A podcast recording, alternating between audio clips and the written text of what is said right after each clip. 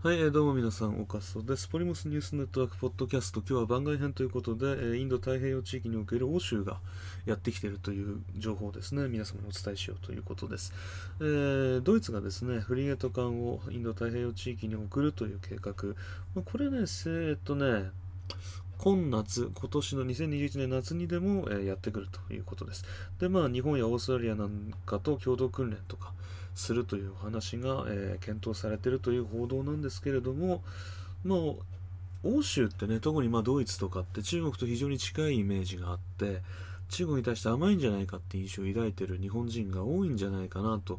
思うんですけれども、まあ、こういう方針っていうのは2018年19年ぐらいから EU が中国に対して、まあ、人道的懸念っていうものを、まあ、意識し始めるとだんだん各国ね、えー、っと中国への顔色っていうか中国への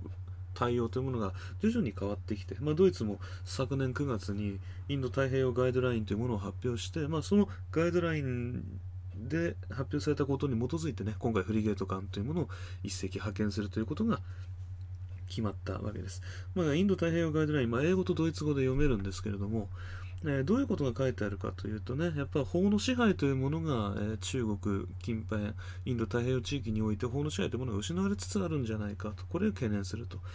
え経済的自由、自由な移動の自由、自由な航行、こういうものもまた、えー、重大な懸念をすべきなんじゃないかと。でこれを守るために、えー、多国間主義を重視するドイツとしては協力できることは協力したいなということで、まあ、今回フリゲート艦を派遣するということですね。まあ、環境とかね、経済安全保障とか、いろいろ外交法人とかも書いてあるんですけども、ドイツはね、別に中国というふうに特別言及して批判とか言うわけではなくて、まあ、懸念事項が多くなあるぞ、中国君というふうに、まあ、警鐘というか警告というかね、いうのをしてる感じですね。で、ドイツと中国ってのは正直言ってね、結構密接な関係であることは事実。うん、ってことで、まあ、ドイツの経済、まあ、さらに言うと EU の経済の下支え下支えになっている中国に対して、まあ、EU が先にちょっと懸念を表明し始めたと。まあ、これはフランスとかがね、特にあったわけですけど、まあ、ドイツもようやくそういう勢いに乗っそういう流れに乗ってきたということですね。フランスはドイツよりもね、早く、まあ、警戒感をあらわにしてた時期があったんだけれども、昨年の11月にフランスの原子力潜水艦がオーストラリアにやってくるとか、で空母をインド洋にね、一昨年は派遣してインドと共同訓練をやるとか、まあ、インド太平洋地域へのですね、あの安全のためにフランスももう一昨年ぐらいから、えー、軍を派遣して協力をしていて、で、イギリスもね、EU から離脱してね、ようやく欧州との関係が落ち着いてきた中で TPP の加盟であるとか、えー、クワッドへの参加であるとか、え、2月の3日にはね、日本との外務防衛担当閣担当閣僚会合というのをね、やってね、共同演習の実施に向けて動いているということでね、あの、欧州は結構中国のああいう人道的な行為、まあ、イギリスはね、やっぱ香港がでかいと思うんだけれども、あのそういうことに懸念をやっぱ表明して抑え込みっていうものに協力しようとしています。でドイツがやっぱりこうやって出てきた、まあ、背景としてはやっぱり、うん、EU の動きと、まあ、バイデン政権ってのもあるのかなというのはありますね。多国間主義ということをですねもう何度も何度も強調していました。このドイツの発表したインド太平洋ガイドライン。で、まあ、あの国防大臣が12月にね ASEAN の人間たちとかとえー、会議をしたりとかね協調協力できることは何だろうかということで、まあ、会議をやったらしくてやっぱり開かれた社会というのを保護していきたいと。で商取引も公正な規則にのっとってやるべきだと。で地域のパートナーと安全保障より防衛協力を拡大していくとで軍事的接触を強化するとで安全保障問題に対する対話も促進するということで、まあ、ドイツもヨーロッパの大国の一カ国一国として、えー、自由主義陣営としてね権威主義と戦うという姿勢をフリゲート艦1隻派遣することで、まあ、表明したわけです。フランスみたいに原子力潜水艦とか、えー、空母とか、そこまでは多分やらないです、ドイツは。やっぱり中国との、えー、と貿易関係結構密接ですから、そこまでやらないんだけれども、一応僕は自由主義陣営だよという意思表示をしているということ。で、まあ、ヨーロッパでは着実に、まあ、NATO もそう、まあ、NATO もそうなんだけれども、中国を脅威とする見方というものが強まっています。でトランプ政権もね、えーと、退任する直前にね台湾の防衛とかに関する、えー、国防省からの発表というかね極秘文書を早めに公開したりとかしてで中国というものに対する、えー、チャレンジャーとしての中国覇権へのチャレンジャーとしての中国に対して、えー、派遣現覇権国であるアメリカは毅然として戦う姿勢を示今後も示していくよと。で実際バイデン政権もね、まあ、ブリンテンブリンアントニー・ブリンケン国務長官が、えー、まあ、中国の高官とね外外交の高官と会談やっていや許せないところは許せないからねと。自分の立場をしっかりと表明しているというところを見てまあ結構欧米諸国はですね日本が思ってるよりもですね日本のまあ一部の指揮者が言うほどですね中国に甘くはないということがまあさ改めて皆さんにご理解いただけたらなと思うわけですよね。ASEAN も ASEAN なりにね、えー、と独自の、えー、ガイドラインというものを AOIP って言ったかなっていうのを発表してますし、まあ、日本もね、自由で開かれたインド太平洋構想というのを価値観外交として打ち出して実施してきた。わけですけれども、まあ、ちょっとね、菅政権内政にね、コロナ対応で追われてて、で茂木大臣はね、あんまりその、積極性のある外交というものを、えー、国民に対してアピールできてないという点でやっぱりね、日本はこういうのに比べたらね、まあね、日本は当事者だからね、もっと主張するところは主張していかないといけないんだけれども、まあ、そういうことができてないということは、やっぱりまあ、一つ残念でならない。点ではありますよね。うん。実際、欧州では中国脅威論というものが着実に根を張ってきているということ。やはりウイグルでの人権問題、えー、香港の人権問題、自由というものが着実に、えー、香港やウイグル、チベットといったところでなくなってきていて、で、ジェノサイドに値するような事実も発覚してきて、コロナがその中国が、ね、起源で軍部がどうだとか、えー、中国が作ったとかそういう話ではなくてもっと現実的に見てねもう分かってる事実としてこういうもう人道的罪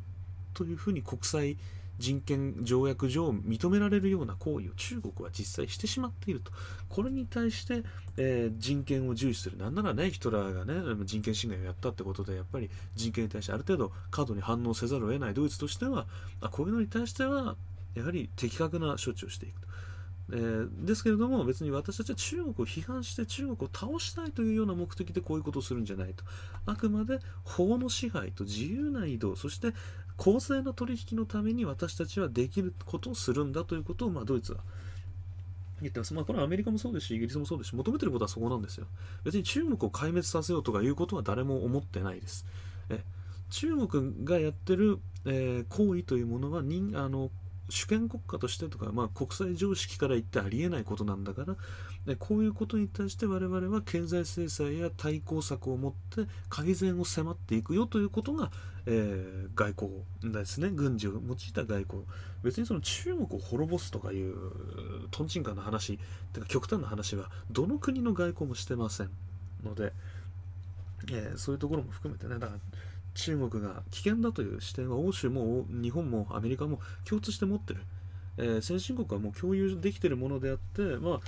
当事者であり最前線に立っている台湾や日本というものがじゃあどれだけあのよりアクションというものを起こしていくのかということが求められてアメリカが主導するのを待っているんじゃなくて台湾は結構自分からアクションを起こしてますよね。日本もだからこういうアクションというものをより積極性を持ってねやるべきなんだけれどもね、まあ、そこにおいてやっぱ防衛大臣とか外務大臣の動きっていうのは当然重要になってくるわけですけれども、まあ、アメリカはね、バイデン政権民主主義サミットをやるとか言ってますけども、さらにね、アメリカが、えー、っと中国に対抗するために中国牽制の姿勢を鮮明する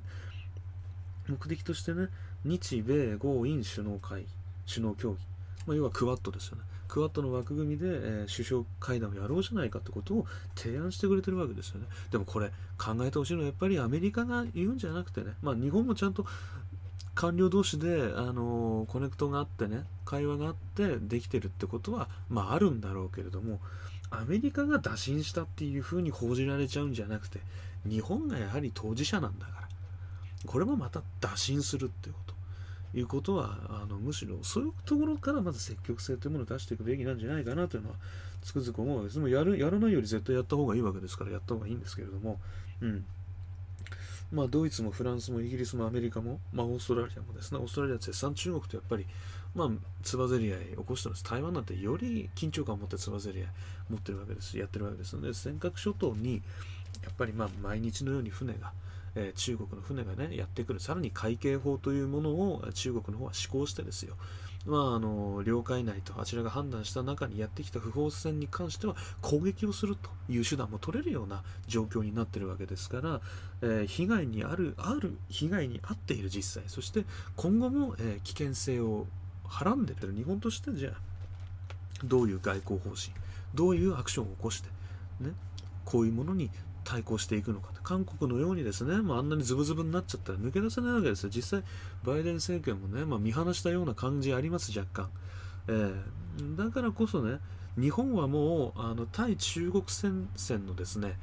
最前線になってしまった。韓国が今中国の手に落ちてしまった以上。こうなると、もうまあ韓国ももう内政重視ですけどね、今、ムン・ジェイン政権、自分が捕まらないように必死にやってますから、もう外交なんてやってる場合じゃないんでしょうけれども、日本と台湾が今対中国戦線の最前線なんだからいつまでもですね平和という幻想というか、まあ、夢物語ですよ。日本で軍を持たない平和というものは不可能だということにいい加減気づいていかないといけない時期にあるよなということを皆さんにはぜひともね痛感していただいて、まあ、外交防衛というものに対して影響力をまあ、なんだね、率先して行動できる議員を育てていくということもまた、え